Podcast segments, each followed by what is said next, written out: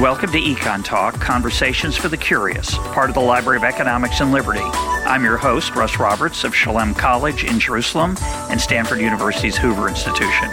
Go to econtalk.org where you can subscribe, comment on this episode, and find links and other information related to today's conversation. You'll also find our archives with every episode we've done going back to 2006. Our email address is mail at econtalk.org. We'd love to hear from you.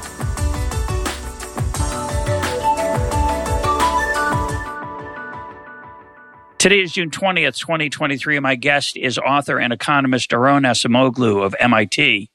This is Daron's sixth appearance on Econ Talk, last year in September of 2019, talking about shared prosperity and good jobs. Our topic today is technology.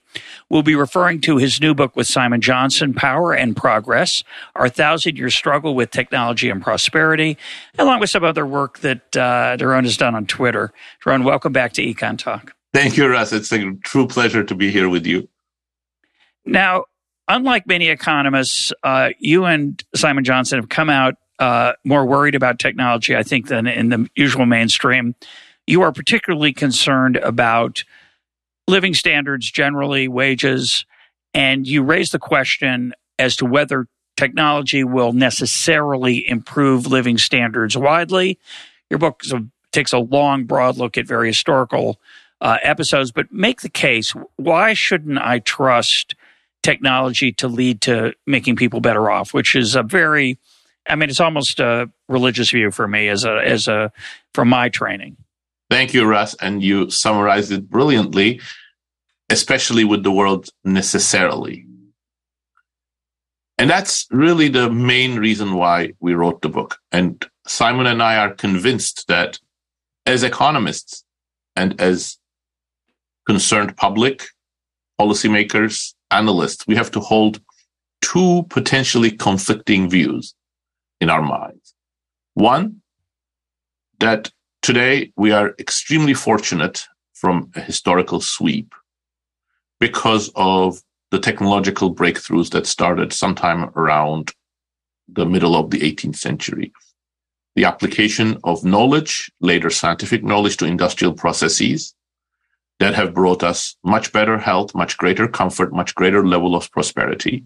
So we are huge beneficiaries of technological progress. But at the same time, we also have to hold the conflicting thought with that, that technology can be used and has been used for bad. And there is nothing automatic about technological progress bringing widespread prosperity. And that automatic or necessarily, as you put it, is the key thing. Because in thinking that somehow technological progress is going to be such a powerful force for lifting all boats automatically, we abrogate our responsibility to shepherd it in the right direction and to make institutional adjustments so that society at large benefits. And the reason why we do all this historical work in the book is to argue that we have benefited from technology precisely when there are certain preconditions that have been satisfied. So my take is, I would argue, in your position's half right in, in my view, and I want to give, make give you a chance to convince me uh, that it's that you're completely right. Uh, it, it's it's clear to me that our standard of living is wildly better than it than the standard of living of people 250 200 300 years ago as you suggested uh, I, I would, I think it's difficult to make the case that the the enormously widespread availability of, of, of good living standards was shepherded in any way. So, you know, competition is a very powerful force. It's true that the innovator, the person who develops the technologies, can sometimes capture a disproportionate large share of it initially. But over time, competition from entrants uh, dissipate, lowers the price, creates access, uh, and raises living standards. Also saves resources to allow new things to be created. Now, where I would agree with you is it certainly doesn't raise all boats at every point in time, right? Certainly, technology that threatens the to com- that competes with people already doing something that is uh, well paid and now is suddenly not going to be well paid, it's going to hurt those people in the short run. And their short run may be half a lifetime, which would be is very painful. But but I, I don't understand the shepherding argument. I don't see much in the history of of technology that suggests it's been shepherded much. You, uh, change my mind. Well, I don't know whether I can change your mind, but what I'm going to do is I'm going to first claim three critical ingredients for technology to have the type of effect that you explicated. And then I'll give you some historical examples. And of course, feel free to interject. I don't want to go on for too long. But one is competition. Absolutely. You're 100% right. But I think you are not right in thinking that competition is automatic either in our age or throughout history. Second, coercion in labor markets. So that's the tip of the iceberg in some sense. That means that when employers have too much power over their employees, there is no guarantee that an increase in marginal productivity of labor. Okay, sorry, I'm using a jargon, but I think it's okay for an econ talk. An increase in the contribution of labor to productivity will translate into higher wages. And third, automation.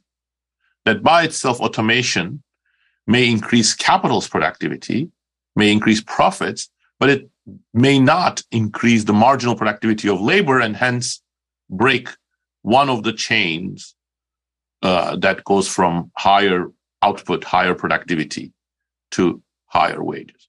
And we see all three of them in history. So we spent quite a bit of time on medieval technologies to argue that the so-called dark ages weren't dark in terms of technology, but they were dark in terms of the conditions of the peasants. And part of the reason was this lack of competition and coercion, both of the first two factors I've mentioned. Windmills, for example, increased productivity more than tenfold in some tasks, but because they were monopolized by, you know, lords and abbots who actually forcefully did not even allow any competition and and coerced people to use their mills, few, if any, of the benefits spread beyond that small, narrow elite. Let me give you another example of coercion. A transformative technology for the United States history is the cotton gin. It turned the United States from uh, essentially a backwater for agricultural productivity, especially in industrial, uh, industrially relevant agriculture, into the largest exporter of cotton. It revolutionized the South's economy, but the workers, black enslaved people, actually fared much worse under uh, the cotton gin because they were moved into much much harsher uh, plantations in the deep south as cotton plantations spread. And then finally, automation. You know, when we see automation being the only or the main focus of technological changes, we see that many workers experience lower wages or lose their jobs. That's what happened in the first phase of the industrial revolution. It went longer than uh, half a lifetime. It may have gone on for about 90 years or so you know, perhaps two lifetimes for people at the time, especially since life expectancy at birth declined to around 30 years as people moved into the cities. So all three of these are important. And when, when, I, meant shepherding, I meant ensuring competition, ensuring labor has voice and power, and also encouraging broader applications of technology than just automation. So let's concede. I think we agree on competition. Um, not surprising. Where we might struggle I, will give you a chance. You can talk about it if you want, but uh, I think the challenge is how do you bring about competition? Uh, one of the biggest challenges, of course, is that uh, it's not so much that there is a competition; it's that there's barriers to competition. Some of those may be natural; many of them are often government imposed, and we probably agree that we should probably get rid of those. Um, the challenge, of course, is figuring out which ones those are, because in our current worlds, we'll get to later you know, technological, the biggest corporate power in the United States, the most successful companies, uh, in theory, there are no barriers to entry, but they seem to have a pretty good deal for themselves. And we'll we'll get to that when we talk about ChatGPT. I think. Um, let's move on to the other two: the labor, the issue of labor coercion, and um, What was the third one again? Automation versus other things that increase marginal. Okay. So on the on the case of labor, you know, I, this is a um, a growing concern, I think, among many economists that what is often called bargaining power is inadequate to to have to allow workers to to benefit from the uh, the pie getting larger. Say, I I, I don't understand that, uh, and I, I, let me ask a more general question. You talked about the Industrial Revolution. Obviously, there are many parts of the Industrial Revolution that were unpleasant. Uh, not much, uh, very similar to today's world in, say, China, where a lot of workers are their activity is not well measured. They're in they're on the in rural areas. They're not part of the data. They come to the cities. Uh, city life is challenging. It's culturally challenging. They struggle, and many of them may be worse off in the short run. Uh, it may be a fairly long time. There's a big debate, and I just want to give some credence to both sides. I, know, I think I know where you stand on it, but a huge debate in economic history as to how the Industrial Revolution treated workers. So, you know, the rough period we're talking about here is something like 1750 to 1880, particularly in England. And it's England that gets looked at because it's sort, it's the beginning of it. It's where we have the most data. And I would argue that that time period is pretty imperfectly understood. There, there are very, very loud views on both sides of this issue. There are people who say for 90 years, 100 years, no progress. You say it in your book, no progress for the average worker. Other people disagree. They say actually there was quite a bit of progress. Now may have, there may be pockets that weren't that didn't didn't gain. But how confident are you of your view of that? Because it, it it's it's somewhat important to your argument. Absolutely, absolutely. Well, you actually, Russ, you've made two points. One is about coercion more generally, and I want to come back to that because I think it's very very important. But if we can put a pin on that and let's not forget it, let me answer your question about the Industrial Revolution. No, I am certainly not confident about real wage data between 1750 and say around 1840. And there are voices on both sides. You're absolutely right. But the general statement that the working people did not much benefit from the industrial progress. I think I'm fairly confident because there you have to bring in what was happening to their living conditions, what were hap- what was happening to their work autonomy, what was happening to their health, what was happening to their children. You know, I think when you look at the data there, to me, there is very little doubt. In 1840, there was a parliamentary report about the condition of England that reported children as young as five or six working 18 hours in deep coal mines and pushing carts with their heads. 1840. 1840. This is 90 years after the 1750, which is the rough beginning date of the Industrial Revolution. 1720 is the beginning of first big textile mills. So maybe under even 100 and 120 years after that. And the reason why we have these data is because the British had parliamentary commissions and there was starting why so late that's a question was starting some concerns about the conditions of england because of petitions because of people talking in newspapers so you know this is the condition that we're looking at 1850s still the living conditions in British cities where more and more people were living were horrible. Life expectancy may have fallen below 30 years at birth. Infectious diseases were rampant. There was no sewage system. And even though we don't know about real wages, working hours expanded quite significantly. And there's some excellent economic history works that really document this. So yes, we can debate about real wages and it's a good debate, but the conditions that we're talking about were really very, very different from what started to transpiring from around the 1860s, 1870s. And one important factor there is, you know, worker voice.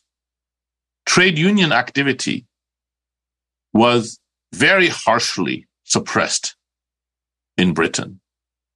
And any kind of democratic movement was super strongly discouraged. 1840s, when I was just mentioning a second ago, where it was also the beginning of the Chartist movement. Chartists collected 3 million signatures. I mean, I let that number sink 3 million signatures for asking for minimal changes in the political system so that people could vote and could participate in the political process. They were very careful not to make even demands about, you know, trade union organizations so that they could not be labeled socialists. And you know what the British upper middle classes or middle classes or, you know, whoever want, want to call the system, the people who were politically powerful, they completely ignored it and threw all of the Chartist leaders in jail. So that's what I mean that there was nothing automatic about that process. And when trade unions start, you know, organizing after the master and servant acts, which completely disempowered workers against their bosses and trade unions were legalized, that's when you see conditions in factories improve quite a bit. So let me ask a more general question then related to that. I think know, I, I, certainly don't deny that life was very hard for many people in in this time period. Um, and I, I think the idea of using standard of living or real wages is an attempt to get some objective measure that is somewhat across a wide part of the population. Let's think about the United States and immigrants come to the United States in second half of the 19th century in very large numbers. And they come to very horrible conditions. They come to tenements in, in New York City, where, as you say, disease is rampant. Uh, cr- there's huge overcrowding there's a, many, many bad things in terms of quality of life, especially compared to where they, they had come from. So you might have to ask yourself, why did they come?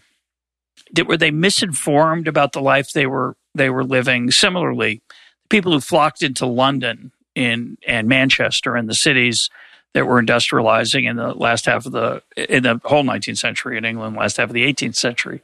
Why would they come? Why didn't they just go when it was horrible and life was tough and uh, pushing the working in the coal mill with your head at the age of six, your kid's having a horrible day. It is. It's horrifying. Why didn't they go back somewhere else? Why didn't they go back to the countryside?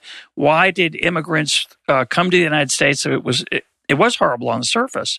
They my contention would be it, maybe it wasn't as bad as it looks to us today, but more importantly, maybe they thought there was a future for their children and grandchildren. It turned out to be correct in the case of uh, the United States. Maybe not for England. For maybe it took their great grandchildren or great great grandchildren, and it could have come sooner with the right regulation.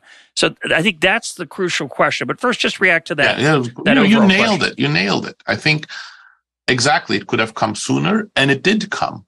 But again, it's not the automatic process. And I'll come back to the United States because I want to come back to the United States in the context of automation issue because I think it's a great example. But just as a preliminary answer, yes, they migrated to the United States because living conditions were better in the United States. Wages were higher in the United States. Wages are key.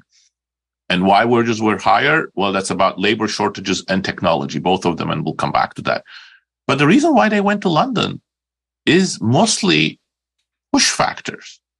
So labor, uh, sorry, uh, so labor was pushed out of the countryside in the United Kingdom for two reasons. One of them is semi good.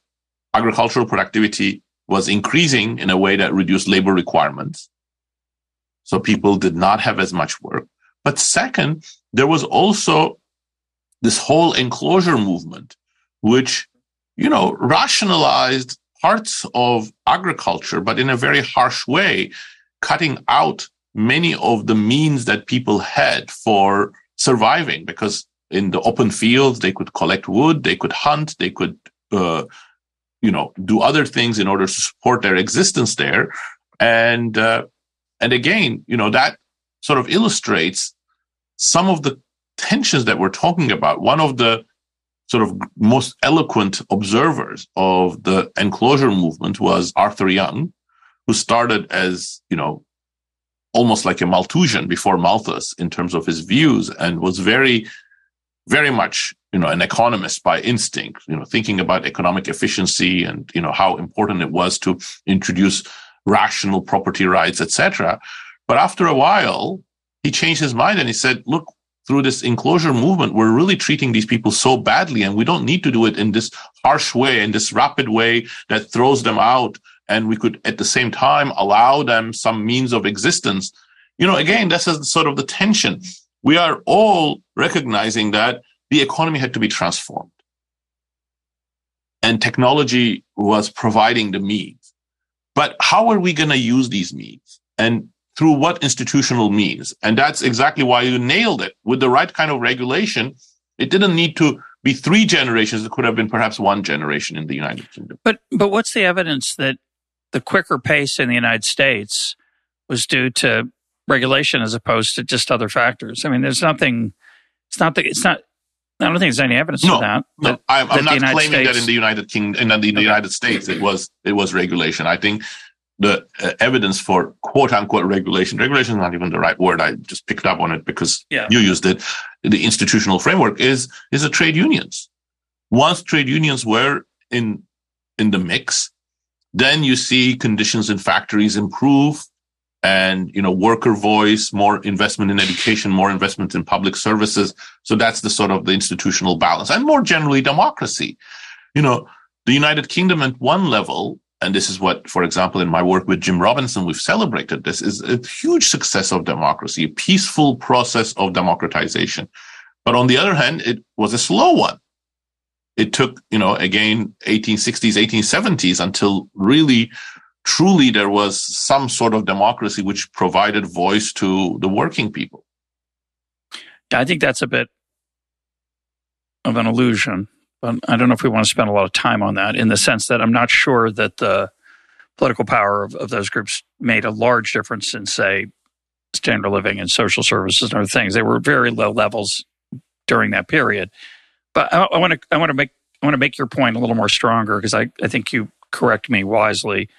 You know, I said why did they why did they come to the United States or why did they go to the from foreign countries? Why did they go to the industrial centers of manufacturing centers of England if it wasn't a better life? And the answer is, well, it could have been. That's one of the reasons. But the other reason is it could have been so bad where they were. And, and your point about immigration is certainly true. Jews fleeing uh, Russia, pogroms, anti Semitism, Irish fleeing, fleeing potato famine, uh, many, many immigrants to the United States came because not because it, was glorious and the streets were in fact paved with gold, but because it was. Yeah, but the they, they even came from England. That's exactly your point. It came from England. So, but let's talk about the, the trade unions because you know I was. Um, I, I was in my day as an economist uh, when I was a real economist in grad school in uh, in the uh, the seventies late 70s, the consensus was that trade unions had no impact on wages. Uh, they were ineffective. They they verified. It's not verified. I forget the word I want. They they confirmed wa- changes in wages that otherwise would have happened. The only way they can actually affect wages is by contracting employment. So while they can raise wages in certain particular industries, they do that by reducing uh, employment in those industries, and so the net effect on workers is is is zero at best. So, and then I look at, you know, the last half of the 20th century, industrial uh, standard of living is rising steadily in the United States as unionization is steadily falling. So it seems like a lot of evidence from my very biased perspective that, that unions are not important for sharing the pie. They rearrange it a little bit, but otherwise not really what makes the difference. It's actually just the steady growth in technology, application of capital, and the things that you're uh, suggesting need to be uh, stewarded. So uh, let me say a couple of things, uh, uh, Russ. And again, I still want to come to technology and the US because that, that's the critical part for the US. And it's also a critical part of our argument. But first of all, long run effects of trade unions are very difficult to know. So if, if you have a very strong opinion about long run effects, like in 30 years time, how will they change wages, etc. That's very difficult to, to, to sort of nail. But short to medium run, I think there are both good theoretical reasons and empirical evidence that when they are effective, and that effect, effectiveness requires both trade unions to behave the right way and the employers to react to them the right way. they can have uh, quite significant effects. In terms of the theory, just very quickly, you know, the question is whether you start from a labor market where everything is fully competitive except the trade unions, or whether you start with a frictional labor market. Like, for example, if you have a frictional labor market where there are, for instance, search frictions, which mean that every employment relation has a quasi rent in it, meaning that, you know, I would love to be here and you want me to be here, Russ. And it's not like I have an outside option that will make me exactly indifferent and you have an outside option at this point you have that will make you exactly indifferent. I think in the medium run, that's right. In the, if you planned for next week, you could find as good a guest as me. But right now we are locked into this relationship. That means that in our relationship, there's a quasi rent and we have to distribute it. How are we going to distribute it? That's the bargaining problem. And if that bargaining for one, whatever reason, for instance, if I'm an enslaved worker or the rest of the economy is treating me really badly, you have all the bargaining power in there. That's actually not going to lead to a fair division. It's going to lead to inequality. Actually, it won't necessarily lead to much efficiency either. So that's the question, which is how are these employment generated quasi rents distributed? And that becomes a particularly big problem when firms get bigger, like the modern factories, because they have a lot of power over their workers. And the way to think about, you know, why trade unions did have a meaningful effect and without creating huge inefficiencies. Again, that may be very different than from the police unions and the teacher unions. But in the modern factory system is because they level the playing field to some degree. And where do you see the evidence for that? In the US, it's more complicated. But if you look at Scandinavian countries, there you are actually seeing how unions, when they are acting in a way that's in concord with employers, but actually, you know, asking for better working conditions or better wages, also compressing the wage structure, they're having massive effects that you can see in the data. Well, I, I don't know those those data. That's interesting, um, and we'll link to anything you share to let people explore it. Um, I just I don't understand the argument that a large firm say has more power over me. You know, you and I have spent our lives in a, in the educational system. Uh, they are nonprofits, our employers typically, and I always like to make the argument does that doesn't mean they're nice. That, we don't make the wages we make because our employers are nice because they're nonprofit. Uh, we could probably at least I know you could. I think maybe I could. We could make more money elsewhere in profit oriented uh, places, perhaps Wall Street or elsewhere. So we have plenty of market power. You and I, uh, just one person. We and well, it's simple. We have alternatives, and those alternatives. There's no bargaining. There's, the bargaining, the wage that economists make is uh, I'm not going to try to justify it as some you know perfect competition system, but it it is determined by how much opportunity we have elsewhere. It certainly has you know my willingness to complain has something to do with it. There's a little bit of bargaining, but in general, the wages are set. They're posted. They're not bargained for. They're the result of a quasi market process, and the large employer. Forget our own employers large employers in the United States, let's take Walmart, which is a perfect example. I think largest private sector employer in the United States. They have to set wages to attract people away from other retailers and other places that use relatively low skilled labor. And at Walmart, the skills are showing up on time and they're things that you, you can acquire or have access to. And I don't think they is it, do you believe that they are able to exploit workers or charge less because they're bigger than they well, were there are when actually they two first issues started? Here, Russ. I think there are two issues, and they're both very important. And again, I, the, some of these are not as central for our arguments, but I think it's useful to to talk through them. One is monopsony power, and I am not one of the sort of the new converts to monopsony power, meaning that I think there are instances of monopsony power but explain what explain what monopsony is for so monopsony. So here is the example of monopsony that I'll give you, which I think is an answer to one of your questions. But and then I'll give you my, the caveats about it. You know, if you have a company town, that is a monopsony. There is one employer who organizes the town and controls not just say industrial production there, but also the service jobs. If you disagree with that employer and he says, I'm going to fire you. There's no other job for you. The only thing you can do is you have to lo- move out of that city. Yeah. And that moving is very costly. So that is monopsony power, meaning that he is the single employer and he can, under some conditions, exploit that by, you know, pushing down wages and moving down your labor supply curve. And that's the classic monopsony model that Joan Robinson and others have worked out. Now, the question so there's no doubt in my mind that is relevant for certain historical episodes. The question is A, whether that is relevant for the US labor markets today, and B, whether that is the most important labor market imperfection in the United States. On B, I'm convinced the answer is no meaning that, and that's why I started from a different model of how the labor market works. And that's what I meant by the, you know, new converse to monopsony. A lot of people have now turned to thinking of monopsony as like the organizing framework for labor market imperfections. And I'll come back to why.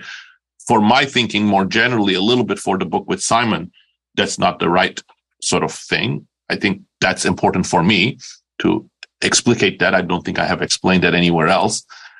On A, I think it's an empirical question.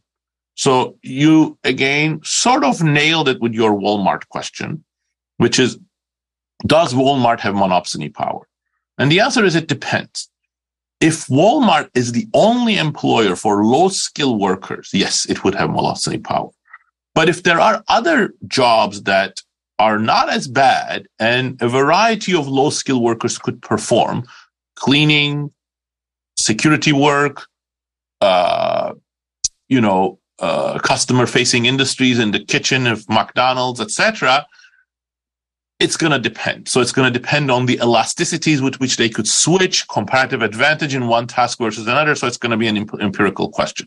So my reading of the evidence is that in the labor market today, there is some in the United States, there is some amount of monopsony power. But I still come back to the B, which is I don't think that's the main reason why uh, labor markets are imperfect. And in fact, that's why I sometimes think we shouldn't overdo monopsony power. Why do I think? Because I think the relevant labor market imperfection, I think is very, very important in my thinking, is the other one that I started with. There's a quasi rent between you and me, meaning that you are, it's going to be very costly for you to fire me and find another guest and it's going to be costly for me to say i'm going to cut this interview in half i'm i'm not continuing so then the question is how do we in general split those gains and whether that's a cooperative process or versus a non-cooperative process. And the type of worker voice to me that's most conducive is the one that makes sure that I can protect my interests, but this relationship doesn't become very conflictual. And when that happens, and when employers also have the right attitude, then you have things like gift exchange, meaning employers do favors to their employees. They have a view of employees as part of the stakeholders, part of the family, and employees then make adjustments so that they can be more secure. They make the training investments and other investments, but it is all in this context of splitting these quasi rents. And I think that's a very different view than the monopsony model. It has some implications sure. that are similar. It has some very different implications. It, for example, you know, ensuring cooperation between employer and employee is much more conducive in the context of splitting the quasi rents and having the right sort of balance is important. So why do I think large companies are a problem?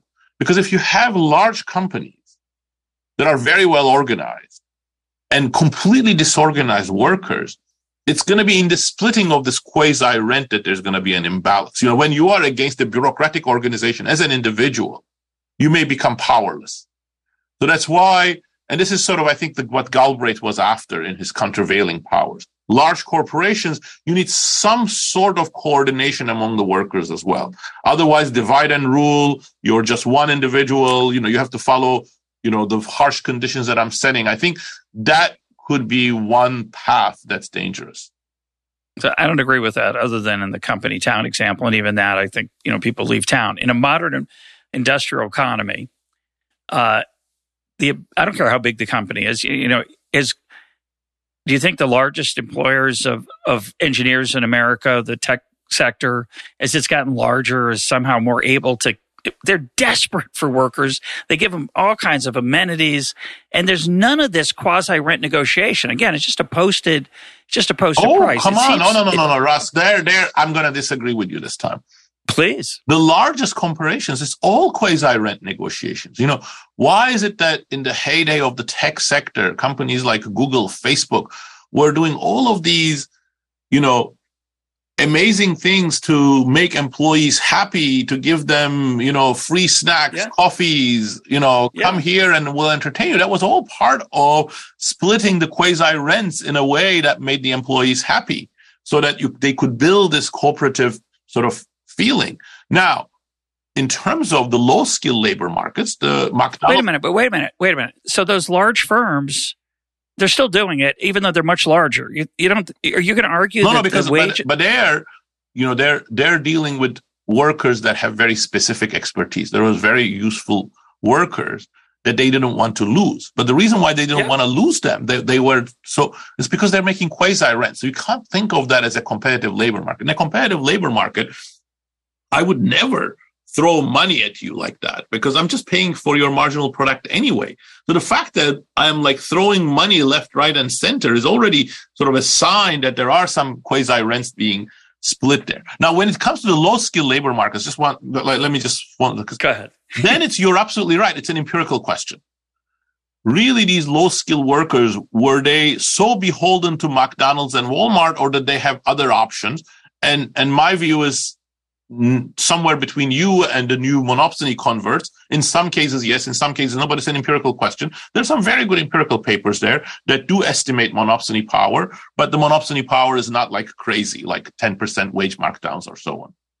So we'll agree to disagree on this to some extent. I, I, I think the where I think we would agree is that all of these transactions between employers and employees are embedded in a larger labor market. And I'm just pushing absolutely the argument that I think that larger labor market is much more protecting of workers than your view. And that's we, we could disagree on that empirically. We may be disagreeing on it theoretically. But I, you know, I think of um, I think of say people who who are house cleaners who make two to three times the minimum wage. Uh, they're vulnerable because of uh, immigration status often, and yet they're treated quite well um, financially. I'm not saying it's a pleasant job, but they make much more than the law requires. And it's clear to me why. Because if you don't pay them that market wage, which is the going wage in the area where you live, they don't show up because there are many alternatives. Yeah. Even though those alternatives are just the same in other people's houses, there are many, many employers. That's consistent with, you know, our, both of our views of competition. The fact that I have, in theory, a huge edge over them because their English is mediocre. There are plenty of jobs they can't get, maybe because their legal status. And I'm still paying them many, many times the, the minimum wage, not because I'm a nice person, because the market requires it. Yes, uh, you know, the US has had some labor shortages. When labor shortages are acute, that's exactly what happens in the house cleaning sector. I think it seems like when labor shortages aren't that acute, then things don't work out so well. Let's. I, I and the labor shortages to, are actually relevant for the U.S. case. So that you had you had you had asked earlier on. So why were people coming to the United States? Yeah. So, but if I could, if I may, yeah, I want to sort of talk about the the third element of that thing, uh, the sort of why is it that, when is it that technological change will lead to prosperity? Because it's a central part of my work and central part of the thesis of the book. And I think it sort of puts the labor shortage into much greater perspective. So, you know, again, if I'm going to introduce a little bit of jargon and this part for those who don't want the jargon, uh, cover your ears.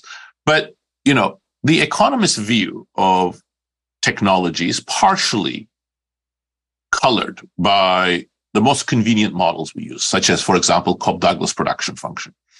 And the Cobb-Douglas production function is special and you don't need to know what it is. But what it implies is that marginal product and average product are proportional, which means that whenever something increases the average productivity of a firm or an industry, meaning that how much output is produced per worker, that also means that exactly the contribution of the worker, his marginal productivity, increases by the same amount. So in that world, technology is going to be wonderful for workers. Technology improves the average productivity, which means how much output I produce as a firm with the same number of employees by twofold. The equilibrium is going to lead to twofold increase in wages. The world is not like that, especially when there are a lot of automation technologies. And if you want to think about it that way, you know, this, we discuss this as, as, as an illustration in the book as well.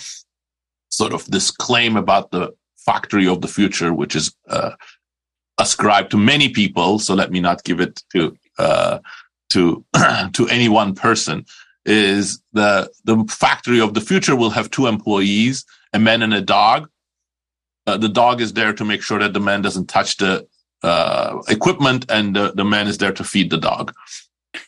So, you know, obviously it's an exaggeration, but if that's the fact, it's close. It's close. There are many, there are many, many productive processes in the United States where that's, it's such a trivial number of workers relative to output. Right. But the, the, the, the, the reason why this is such a good example is that it clearly highlights why that man or many people who may be working in these companies don't really contribute to average productivity in that huge way. You can eliminate this person and the dog and the factory would still work fine. When that's the case, the labor market, the competitive process shouldn't pay this person a high wage. That's automation. And the key that, you know, my work has done in pushing it's two ideas, and and uh, and the book with Simon develops these further and provides a lot of historical background. One is that there shouldn't be any presumption that just automation is necessarily going to lead to much higher wages. But second, that we don't need to do just automation. So this is where the shepherding is important. Technology, human knowledge, scientific knowledge is a very broad platform. We can use them in many different ways we can create different future factories where humans have much greater contributions in terms of design, maintenance, flexibility, social skills, creativity. and if we do that, then we're going to increase wages. And now if we come back to the United States, why was the US so attractive to low skill workers? This is actually something that the economic historian Habakkuk, H.J. Habakkuk, sort of first hypothesized and provided some qualitative evidence for. Because skilled labor was very sh- in very short supply in the United States, the whole creative energy of American innovators and entrepreneurs was devoted to increase the productivity of unskilled labor. So unskilled labor was centrally integrated into the production process. So in the United Kingdom and the, and the US, in the UK again sent a lot of parliamentary commissions and they said exactly the same thing. So we have great qualitative detailed description of this. So in the UK, you had these artisans who were trying to work with a chisel with very good hand-eye coordination in order to make manufacturing processes work.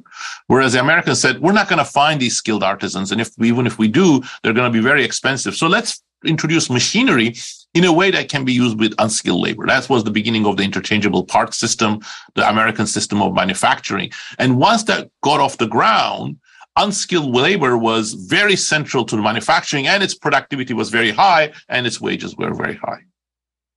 The part that's missing from your story for me is that uh, let's take um, the man and the dog, and, and I've written about this a little bit. The many, many processes in America in modern industrial it's not just in American modern industrial uh, societies, they've stripped away immense amounts of labor uh, through the substitution of machines. And and you're right, it doesn't make the workers who are left productive because they're they have very little. The process is productive, the total output divided by the number of workers is very high, but because the skills of the workers are relatively low, which is the whole idea of the process, uh, they don't make a high wage. They don't capture any of the productivity gains that the machinery brings. So you know, i have written about this in pencil manufacturing, egg egg farming. You know, the modern egg farm is an enormous number of chickens and a handful of people, a couple, and their main job is to take dead chickens out and, like you say, to make sure the the whole thing's very to make sure that um, the process the machines don't break. But as long as they're working fine, they have very little role. And I'm I'm pretty confident they don't make a lot of money. The money mainly goes to the people who bought the machines, installed them, the people who made the machines and created them. However, the net result is an enormous drop in the price of eggs. And, and that means that the workers who work elsewhere have a much higher standard limit, including the ones who work in that plant. And that's happening all over the economy. And so what's happening is here's the irony as the innovation is stripping out labor from many different manufacturing processes, that's creating uh, opportunities for new employers to find things that those low skill workers could do. And they have historically. There isn't mass unemployment in the face of innovation. And the whole 20th century in the United States is that story to me. Uh, maybe I'm maybe I'm missing something. It's it's the application of technology and automation to things that used to be done mainly by hand so that the hands aren't necessary. And those hands go elsewhere and they work in other parts of the economy and they're able to enjoy a decent or even much higher standard of living because many of the things they buy are now less expensive because of that technology. And they don't want to share those gains, the owners of the egg farming factory, but they're forced to because there's too many people making eggs. Uh, Russ, you gave an excellent account of 50% of the story, but you've left out 50%. That's what I would argue. And this is, you know, a central part of my theoretical work. And I have, uh, with Pascual Restrepo and also with Pascual, we have also provided quite a lot of empirical evidence to bolster this empirical case and other people have done as well. So you are absolutely right. If you introduce automation technologies, you reduce costs, prices will decline. And that may, under some conditions, if it's sufficiently productive, also increase real wages. And it works exactly like you described, which is that, you know, eggs become cheaper, uh, cars become cheaper, coats become cheaper, you know, new widgets are introduced and so on. But if that's all that's going on, automation and all that's going on, labor share would decline steadily, both at the industry level and at the economy level. But that's not what we see in the data for much of the 20th century. And the reason why labor share declines is exactly what you nailed, which is, you know, the employers, the machines are the ones that are doing the egg production and the car production and uh, and uh, and the cloth production. So this is what Keynes also didn't get. That's why he was worried about technological un- unemployment. And what your story and Keynes' story miss is that at the same time, again, because we can apply scientific knowledge very broadly to very different things, we also create a lot of new tasks. Some of these new tasks are for capital. Some of them are for skilled labor. Some of them are centrally for unskilled labor. And what we document and wonderful work by David Autor, Caroline Chin, Anna Salomons, and Bryan Seegmiller documents even much better with much better data in a recent paper is that throughout the post-war period, and in fact, actually uh, in the pre-war period as well, pre-World War II, con- concurrently with the mechanization of agriculture, there were a lot of new tasks for labor, especially unskilled labor introduced in manufacturing and in other sectors of the economy. And it is these new tasks that are so important that wages increase and employment is reinstated and the labor share remains constant. And that's actually also very important tasks, for. Where do those new tasks come from? They're not springing up from, they're not in the rain. They're not exogenous. They're oh, endogenous. Of course. They're part of the system.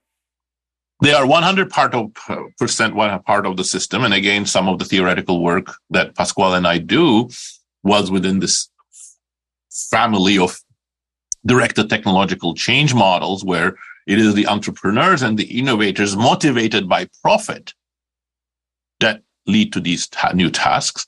But there is no necessity that the efficient balance of new tasks and automation will be created, nor is that always going to be taking place at the same rate, irrespective of the market structure. So perhaps when the tech sector, and now we can transition to AI if you want, if the tech sector is monopolized by a few companies, that may actually also affect the balance between new tasks and automation. But once we recognize that this balance between new tasks and automation is key, and that's been the main thrust of my work with Pascual, that really puts a very different spotlight on how we should think about technological change. And we cannot just say, oh, technological change is ongoing. It's everything's going to be fine. Yes, technological change is ongoing. That's good. But do we get the right balance between automation and new tasks? What are the market processes that are not working for that new balance to emerge? So those are, those become important questions to ask. So how would you possibly, let's say you're right. Uh, I don't think it's a balance, actually. I think, I don't think it's like, there's a certain number of new tasks that prop up and a certain amount of unemployment that, or disemployment that occurs from it, ongoing innovation. It's a big complicated soup and they're all tied to each other and they're all based on human creativity. And, but let's say you're worried about it as, as you are. How would you possibly think about how to get that balance right? And would you stop certain automations from being, would you not allow I mean, one extreme, driverless cars, if they ever came along, would be a really interesting example of this, right? Uh, would throw millions of people out of work. And I think that transition would be very painful, by the way. So I'm, I think that's an interesting, tough policy question. But there's no dial for balance between new jobs. So what in practice would you suggest we could do to, to help people who are harmed by what I would call creative destruction? Great question, Russ. And and let me first preface by saying that in this I am probably more aligned with you. And you know, either the sort of the Hayek perspective was already apparent in your question. Is a decentralized system. It's things are going to pop up because of their own decentralized dynamics. I completely agree with that. And I think it's a fool's errand for a bureaucrat or for the government to come and try to say, you should innovate here and you should innovate there. I certainly do not advocate that. I don't think it would work. That being said, there are macroeconomic forces that could create bias. And let me argue three of them are important. And I'm sure you're going to disagree with at least some of them, but perhaps with all three of them. One is what the tax policy of the government does. So if we make labor much more expensive and capital much cheaper companies. Then companies, being profit maximizing entities, are going to be encouraged to use more capital, innovate more on capital, and not, not so much on labor. And what I do, for example, in a paper with Andrea Manera and Pascual Restrepo is compute uh, what the tax rate on different types of capital and labor is, marginal tax rate in the United States. And the marginal tax rate on labor is about 25%. On capital is about 5%. Equipment capital. So, so we're creating a tax system. We have created a tax system that subsidizes people to do more automation and less of hiring workers. So one thing to do is to make sure that we get rid of these distortions. Second, I'm going from less controversial to more controversial. So if you agree, I'm not so sure, but go ahead. Okay. if you agree that, and you haven't, but some of your listeners may, that these quasi rents are relevant, then automation also has a rent shifting role. So imagine that I was sharing some of my rents with my employees and I was sort of happy because that was the equilibrium. But I also recognize that I'm creating a lot of welfare for them. The social planner likes that because I'm giving them like a high wage.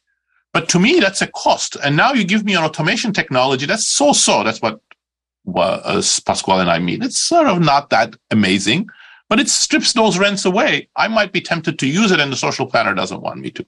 So that's the second macroeconomic force. And the third one is what we call vision. And that's why vision plays such an important role in my book with Simon. The whole industry, the whole society may get obsessed with a vision, temporarily perhaps, that says, oh, yes, we have to implement machine intelligence, artificial intelligence. Let's get rid of humans. And that can carry the economy for quite a while down an excessive automation path. So I just want to alert listeners uh, this conversation could go on for another hour, but because both uh, Daron and I both face uh, external constraints uh, in uh, in the in the quasi rents we'd like to enjoy, we're going to have to cut it short in a little bit, which means we're not going to get to ChatGPT and AI the way we might have. And we'll have to say that for another conversation if you're willing to come back Daron. I would love to. Which is which is fantastic because We've only done about 70 episodes in the last six weeks on on AI. So it's okay to have one that, that looks at these deeper philosophical issues. So I'm okay with that. We'll co- I hope we can come back to it though. It, you have a lot of interesting things to say, but I want to I want to talk about these three and we'll close with that. So on the coercion, uh, on the uh, taxation one, I would just observe that uh, throughout, I would say uh, most of the all of the 20th century and a good chunk of the 21st, economists saw uh, taxation of capital is bad for workers because they believe you don't, but they believe that uh, workers in general, capital made workers more productive and raised their wages. So it was a good thing that there was that distortion. So it's interesting that because of your view of of the impact of technology on productivity, you're you're taking a very different uh, position. I just want to, I want to point that out. But the second thing that's interesting is that you know I've often I think on this program even argued that the minimum wage is an example that distorts uh, the fa- the choices facing employers and pushes them toward replacing workers with capital. And I'm certainly against that. And I think um, that that's a bad thing. We might debate over what level of minimum wage does that or how high it would have to be. But in my view, especially for low skilled labor that struggles to find opportunities, I think minimum wage is a very mixed blessing. There's a of course, large empirical uh, debate about that. Uh, that's, I would say, not completely resolved. Uh, what was the second um, factor? Second is is that you know if you're in a imperfect labor market with quasi rents, then the social and the privately optimal amount oh. of automation is different. Yeah, and I, you know, there's no doubt that I, I, totally agree with you. That that's less controversial for me. The the the threat of technology. I would just add one, a couple things. One, uh, as an employer, I, am not an employer, but as an, an, employer who who shares those rents, those gains with with workers, some of them might enjoy that. They might get pleasure from the fact that they provide employment at a at a at a nice wage and, and benefits for their employees, uh, and might find technology tempting. But some would say, you know, I just don't want to put my workers out of work.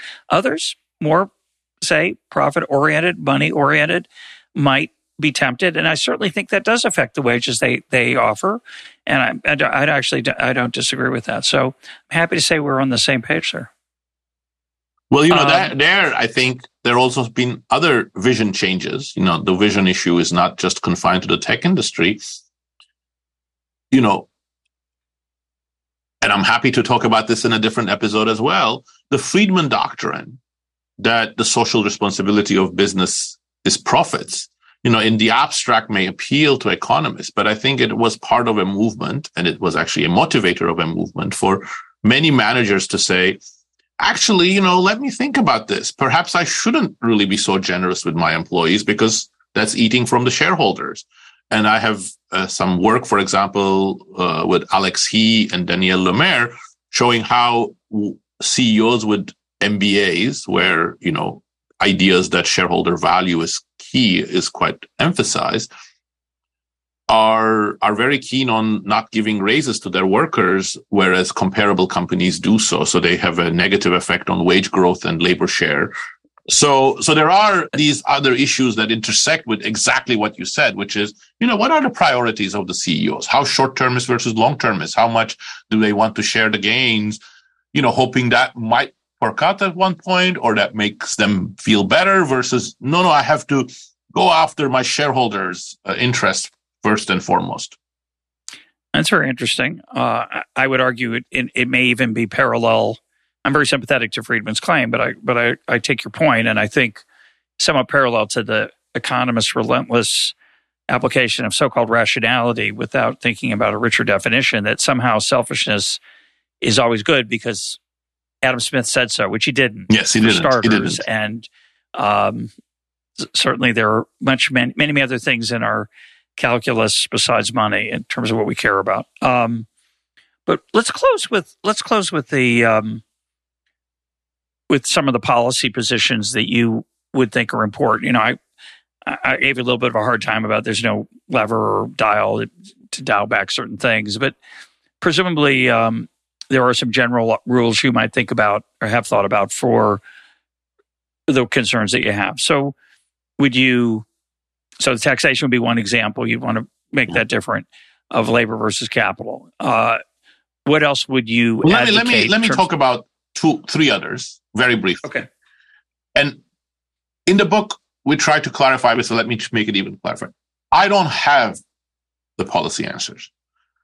What I hope the book achieves is that it fixes our aspirations on making technology more complementary to humans. And that's, I think, is particularly important in the age of AI. And if that happens and people come up with other ideas for doing that, policy or otherwise, we are completely open to it. But let me give you, in that spirit, the other three policy applications. The second is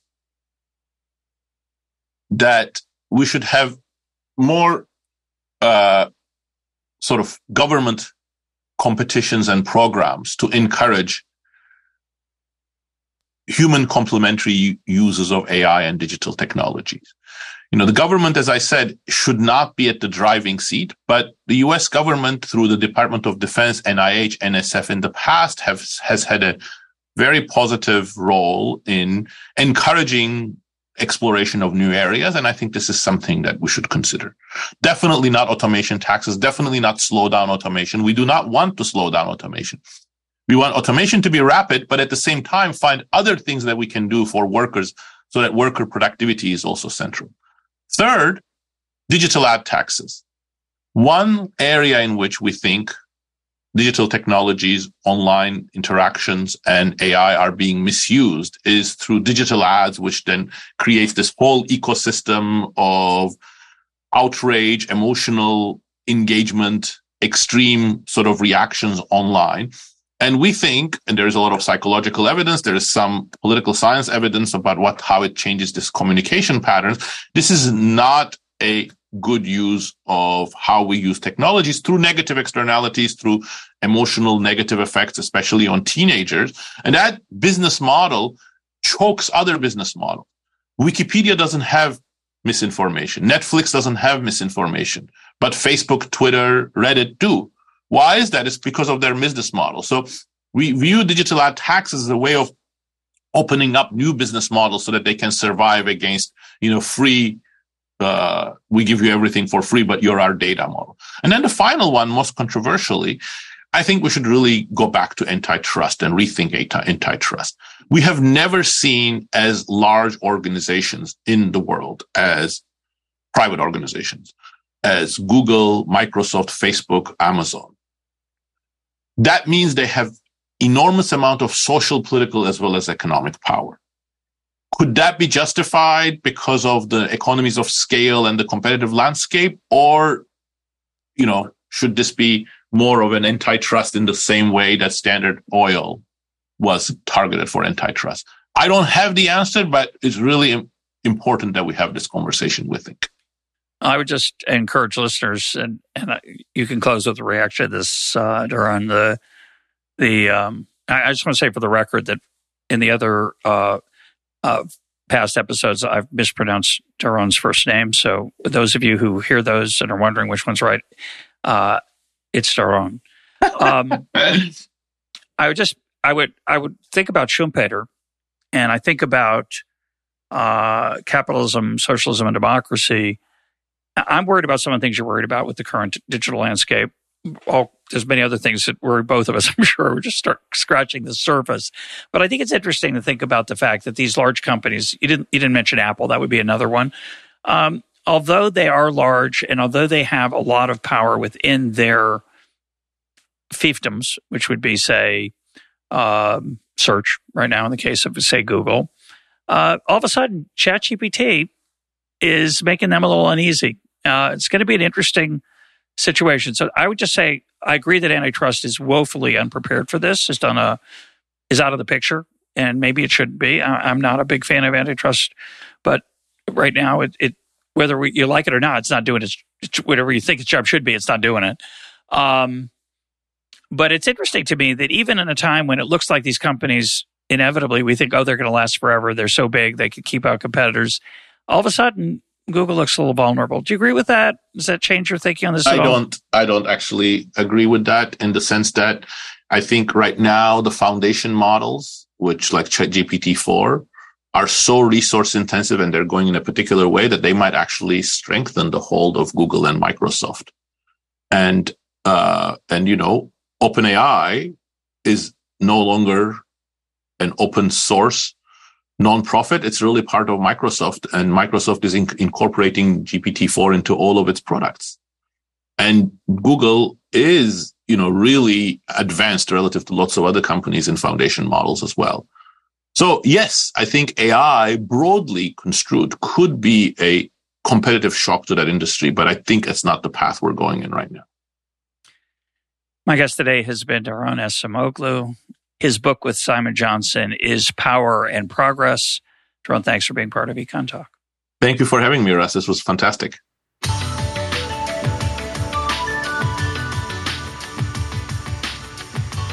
This is Econ Talk, part of the Library of Economics and Liberty. For more Econ Talk, go to econtalk.org, where you can also comment on today's podcast and find links and readings related to today's conversation. The sound engineer for Econ Talk is Rich Goyette. I'm your host, Russ Roberts. Thanks for listening. Talk to you on Monday.